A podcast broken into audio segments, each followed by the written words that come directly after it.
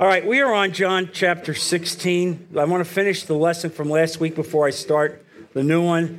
And this is where Jesus is speaking about the Holy Spirit.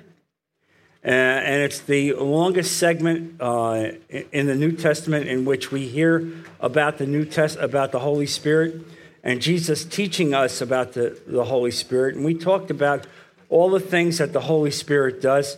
Not only does it give us the gift to spread the gospel, but it prepares the hearer, the recipient, to receive. Without the Holy Spirit effectively touching the recipient, it's going to fall flat. And so as I told you that, when you go out and speak to someone, there's two things taking place. Yes, God is inspiring you to speak. You're preparing to speak. But if the ground isn't prepared, we could speak all we want. Nothing will happen. It's God, through the Holy Spirit, preparing the hearer. And so we talked about that in the process of conviction. Well, the final aspect of the work of the Holy Spirit is mentioned here, and that is verses to convict the world in regard to judgment. And if you look at that, that's in John chapter 16, verse 11. And in regard to judgment, because the prince of the world now stands condemned. The Holy Spirit will convict people that there is going to be a judgment on their lives. There will be a judgment on their lives. Now, what you will find in the world is that the world does not believe this. And I'm sure many of you have seen this. They don't, first of all, many people don't believe in hell, all right? I'm sad to say that there's even been some evangelical pastors who have preached that there is no such thing as hell. I read a book some years ago by a guy named Rob Bell from a church in Michigan who wrote this book about that. Well, let me tell you something. Anybody that tells you that is giving a lie from the devil, all right? Nobody spoke more about hell than Jesus. There is a judgment reserved for this world, and it is the Holy Spirit that will convict people of the essence of that judgment. And when I say judgment, I mean a twofold judgment. There is a judgment here in this world, and there's an even more profound judgment on the other side. And so it's the Holy Spirit that convicts people, ultimately, of understanding the essence of that judgment. Turn, if you would, to 2 Peter chapter 2. This is kind of a rough way to start a lesson on a Sunday morning, okay? But I read these verses to Linda yesterday as we were discussing this lesson, and let me tell you, it's pretty sobering. 2 Peter chapter 2, let's start with verse 4. And here it is, and this is the teaching through the Holy Spirit. This is one of the things that Jesus tells us about, that the Holy Spirit will lead us into all truth. And so here is the truth of that the Holy Spirit has led the apostles to understand even after Jesus has passed on. Look at verse 4. For if God did not spare angels when they sinned, but sent them to hell... And you understand that that's referring to the angelic revolt in heaven, in which 1/3 of the angels sided with Lucifer and were cast out of heaven, cast to earth and to hell. And going on there, sent them to hell, putting them into gloomy dungeons to be held for judgment. To be held for judgment. So even as they were cast out of heaven, they're cast to earth and then ultimately to hell, to be held for judgment. If he did not spare the ancient world when he brought the flood on its ungodly people, but protected Noah, a preacher of righteousness, and 7 others. Here's another example of the judgment of God. He wiped out the known world through a flood and saved only Noah and his family. Another example. If he condemned the cities of Sodom and Gomorrah by burning them to ashes and made an example of what is going to happen to the ungodly. Wow, there's another example. And if he rescued Lot, a righteous man who was distressed by the filthy lives of lawless man, for that righteous man living among them day after day was tormented in his righteous soul by the lawless deeds he saw and heard. It gives us some insight there about why Lot was saved and what Lot was going through, even though he was living in Sodom and Gomorrah. If this is so, then the Lord knows how to rescue godly men from trials and to hold the unrighteous for the day of judgment. Folks, it doesn't get any clearer, all right? While continuing their punishment, all right? You reject God. You reject Jesus Christ. The Holy Spirit comes. There is a day of condemnation. Look. It doesn't make me feel happy to say this, all right? I wish this weren't so, all right? But it's so, and it's our obligation to tell a lost world. Now, be careful how you tell them. You're going to hell. I hope you like heat. You know what I mean? You're going to be in rags. You know, instead of teaching them all the good things and then warning them about the fact that we have a loving God, but as loving as he is, he's righteous. And in his righteousness, he will not be with those who are unrighteous. And I told you that the only reason we're going is we clothed with the righteousness of Jesus. There's nothing righteous about us. But as God sees us through the filtering lens of Jesus, he sees us as righteous. All right? Verse 10, this is especially true of those who follow the corrupt desire of the sinful nature and despise authority, all right? Despise the authority of God. All of this really relates to that ongoing issue of submission, really. And we're focusing on this on our Monday morning group. But this is the central issue of the Christian life, submitting to the will of God. And so even as the Holy Spirit presents itself and touches the heart of the unrepentant, they have an opportunity. They have an opportunity to become part of the family of God. And so you see here the fact that there is a judgment. God will render a judgment. There will be a punishment. The punishment will be both here and on the other side. It's pretty serious, pretty convicting. And so we need to ask God to give us an understanding how to convey that in a loving way so that people understand it. And that's what the role of the Holy Spirit is. Now, turning to the new lesson, we're now in John 16, verse 12. Jesus is going to expand a little bit more about the Holy Spirit. Verse 12, I have much more to say to you, more than you can now bear. What does that Jesus mean when he says that? More than you can bear now. He has filled them in on enormous doctrinal truths about what is happening, about how he's leaving and a comforter is going to come. But he recognizes that within our limited, finite human mind, that we only can have so much of an understanding. And so he's saying to them, I have given you now even much more than you can bear, and there's more to come. Verse 12, but when he, the Spirit of truth, comes, he will guide you into all truth. He will guide you into all truth. I'm telling you that what Jesus is saying here is Jesus is preparing his disciples and his apostles for the fact that they will be given the revelation of the New Testament, that will be the truth. That will be the absolute truth, the final truth that God will be revealing to them. And then he speaks on about the truth. He will not speak on his own. He will speak only what he hears, and he will tell you what is yet to come. Meaning what? Not only will the Holy Spirit speak of the truth, the present truth that will be revealed through the Holy Spirit, the doctrinal truths of what God wants us to know, but he will also be prophetic. The Holy Spirit will speak to the apostles, through the apostles, about what the world will be to come. And we're going to talk about that. He will bring glory to me by taking from what is mine and making it known to you. All that belongs to the Father is mine.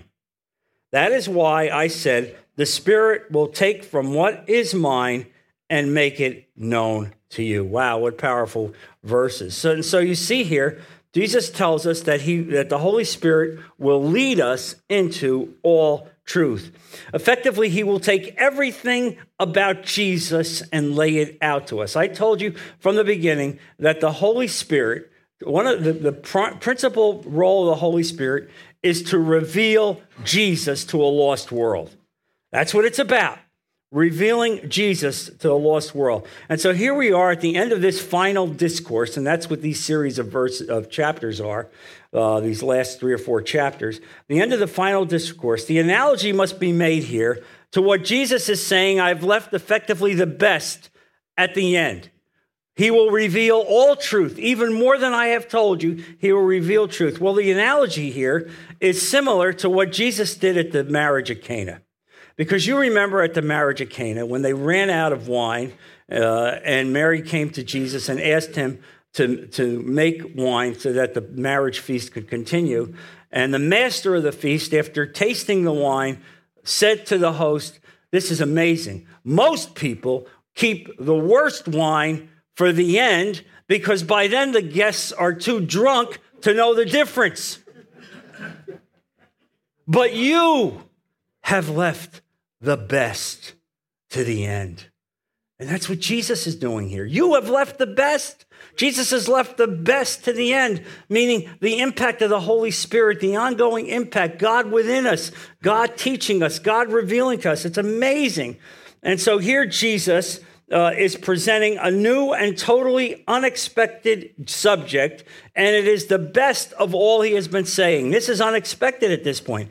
Jesus had taught about the Holy Spirit and how he should come after Christ returned to heaven and how he would be a comforter. He would teach them. He would cause them to be spiritually fruitful. And finally, he would convict the world of its sin in order that it would return and find righteousness in Jesus. All of this Jesus has already taught. But now he's laying something different out. It's at this point that the message of Jesus continues. And here's what he says. Jesus now tells them he has much more to say to them. I have much more to give you. I have much more, but even more than you can bear. I have so much to give you, but it's even so significant and so profound. It's much more than you can bear. And so even though Jesus had taught them many significant doctrines, there were many more significant doctrines to be taught. Many more to be taught. But Jesus knew that there was a time and a purpose and that those other significant doctrines would be taught by the Holy Spirit through the apostles. And how would it be taught? It would be taught in what we're holding, the New Testament. That is what Jesus is speaking about, that these significant teachings would come to us now through the Holy Spirit, through men, that men would be used by God to advance the gospel. Wow, what an amazing prophecy by Jesus laying out what this is about. It amounts effectively to the entire New Testament. Now, if you were a first century Jew and you heard this, it would be startling. Because here's what you would say. Wait a minute. I believe the scriptures. I believe what we have. I believe that the prophets were used by God, but we have received the truth. God spoke to them. This is the truth. We have everything here before us. I don't see any evidence that there's any additional teachings coming our way. So you heard Jesus saying this, and you would have been startled as a first century Jew. Let's take a look, first of all, as we understand that their understanding of what they had, and that was the law. Turn to John chapter 1, verse 17. For the law was given through Moses. Grace and truth came through Jesus Christ. How's that for a differentiation? The law came from Moses. But Moses didn't give you grace. And the ultimate truth didn't come from Moses, but it came from Jesus Christ. And so they believed, if you were a Jew, the Jews believed that the law was holy and good. And yes, that was correct. God gave them the law. The law was holy. The law was good. But no one in the history of the world ever got saved by the law. They got saved by the mercy of God. when they were convicted by the law. The purpose of the law was not that the law itself be worshiped, but the purpose of the law was that you, as a sinner, would be convicted and recognize that you were lost and that you needed a savior. That was the entire purpose of the law. And a really good explanation of this is in Romans chapter 7. Let's turn to that as we see effectively the evidence of what Jesus is talking about, the ultimate truth now coming through the New Testament. And here we have Paul, who, as we know, is going to write 2/3 of the New Testament. This is a guy who winds up being not part of the original 11, but effectively does become part of the original 12 as he becomes fully an apostle. So look at Romans chapter 7, verse 12. So then the law is holy, and the commandment is holy, righteous, and good. Absolutely. The law is holy. The law is righteous. The law is good. But how does this fit within us? What is the doctrine of the Holy Spirit speaking to us about what the law means to us and how we connect with the law? Look at verse 14. And we're going to read a series of verses here, which I believe makes the position of Jesus so crystal clear. Because you're a first century Jew, you're worshiping the law, you're worshiping the prophets, and now God, through the Holy Spirit, is going to peel the onion back for you and to show you things that you did not consider. Verse 14, we know that the law is spiritual, but I am unspiritual, sold as a slave to sin. Now think about how fantastic this revelation is. The law is spiritual, but you're not. You are effectively enslaved to the carnal sin within you. All right? Even as you worship and follow the law, you are still enslaved to sin. Verse 15. And remember, this is being written by the greatest evangelist in the history of the world, the greatest, the man who will write 2/3 of the New Testament, a man who was a Pharisee's Pharisee, who studied under Gamaliel, a man who had an infinite understanding of the Jewish law, and that is why God picked him, and he became saved and became the spokesman of the new church.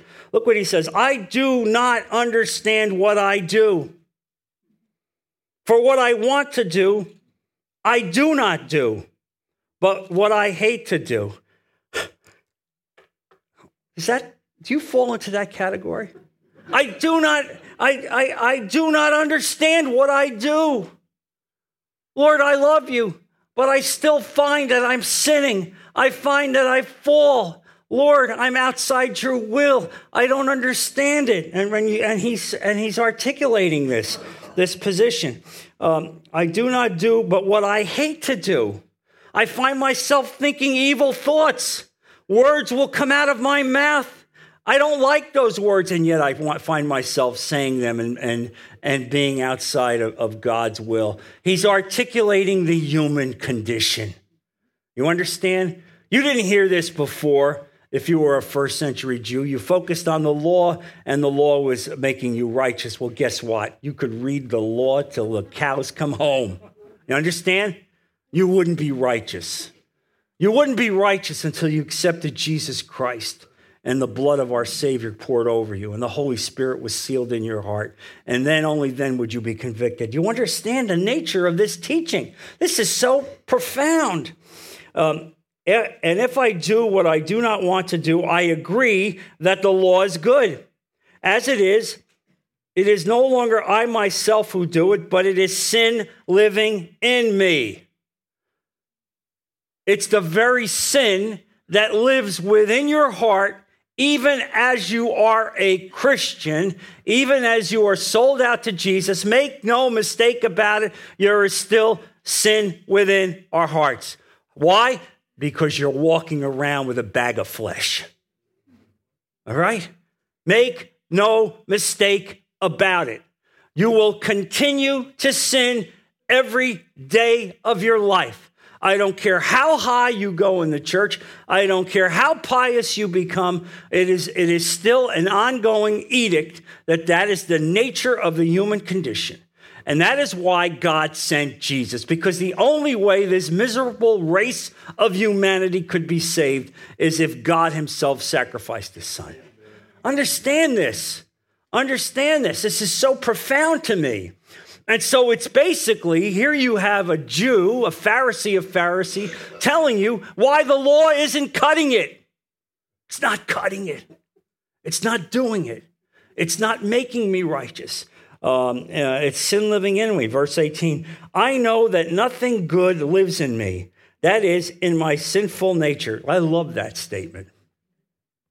There is nothing good living within me. This is before you have sold yourself out to Jesus Christ.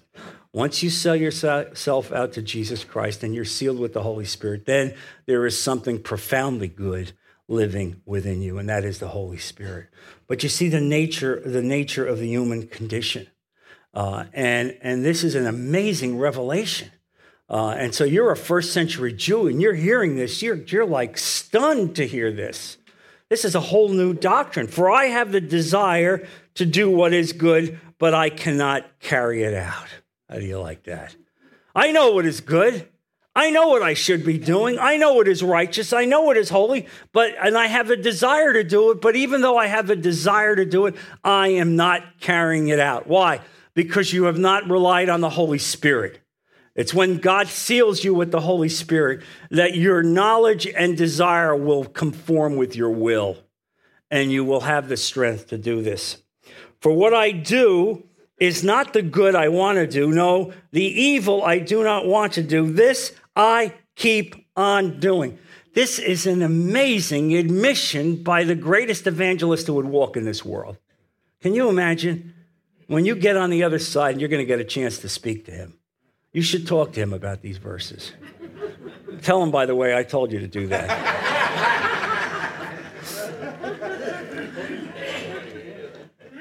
Because I plan on speaking to him about that. I mean, this is an amazing statement of the revelation of the Holy Spirit to the apostles. And so Jesus, this is confirming what Jesus said. I have more to tell you, but you cannot contain it right now. So verse 19, for what I do is not the good I want to do, no, the evil I do not want to do. This I keep on doing. Verse 20, now if I do what I don't want to do, it is no longer I who do it, but it is sin living in me that does it. And that's what you recognize. It is sin living within us. And so if you are not sold out to Jesus, it is the sin in your life that reigns supreme. And so verse 21, so I find this law at work. Here's the law. You want the law? Here's the law at work. When I want to do good, evil is right there with me. Can I get an amen on that? Amen. All right. When I want to do good, evil is right there with me. For in my inner being, I delight in God's law, but I see another law at work in the members of my body, waging war against the law of my mind and making me a prisoner of the law of sin at work within my members. Within you's a veritable war going on. All right. Satan recognizes this. He'd like nothing better than to detract your attention from the things of God. Please do not think that since you are a Christian and since you are submitting to God and walking on the pathway of God, that you are not going to be subject to temptation and sin. Please don't go there. Don't go there, because every day you live in this world, with every breath that you take, you are subject to the temptations of evil. And it is only through the submission of God, the continuing prayer of God, repentance of God, speaking to God and communicating to God, that he pours the Holy Spirit into your life, that you will be able to wage this war effectively. And it's not you, it's Jesus. It's the Holy Spirit. And you see this. What a wretched man I am. Who will rescue me from this body of death? Thanks be to God through Jesus Christ. Wow. Who will rescue me? Only Jesus will rescue you. in this ongoing battle. And this is the message that we have to convict to the world. So then I myself in my mind am a slave to God's law, but in the sinful nature, a slave to the law of sin. So here it is. He has now carved out the fact that the law is good, the law is holy, the law is righteousness. But even as you acknowledge that and stay within the law and say you're following the law without Jesus Christ, you're a slave to sin. You are going to continue to sin. The only thing that the law is going to do is bury you even deeper. You're not going to get saved by the law unless you recognize that you're an unrighteous, unholy person that desperately needs a savior. That's the role of the law. And so this is the ultimate truth coming to you that Jesus said he would send through the Holy Spirit. This is the role of the Holy Spirit, giving you the teaching, the revelation in the New Testament in a way that we have never, ever heard this before. And so what does this mean? It means that this revelation is authoritative and inerrant. You got that? It is authoritative and inerrant. Why? Because it comes directly from God. Even though it is being articulated by a man, God is using this man to articulate the truths, the ongoing truths of the kingdom of God. And that is why this book, the writings of Paul, have been included in the canon of the New Testament.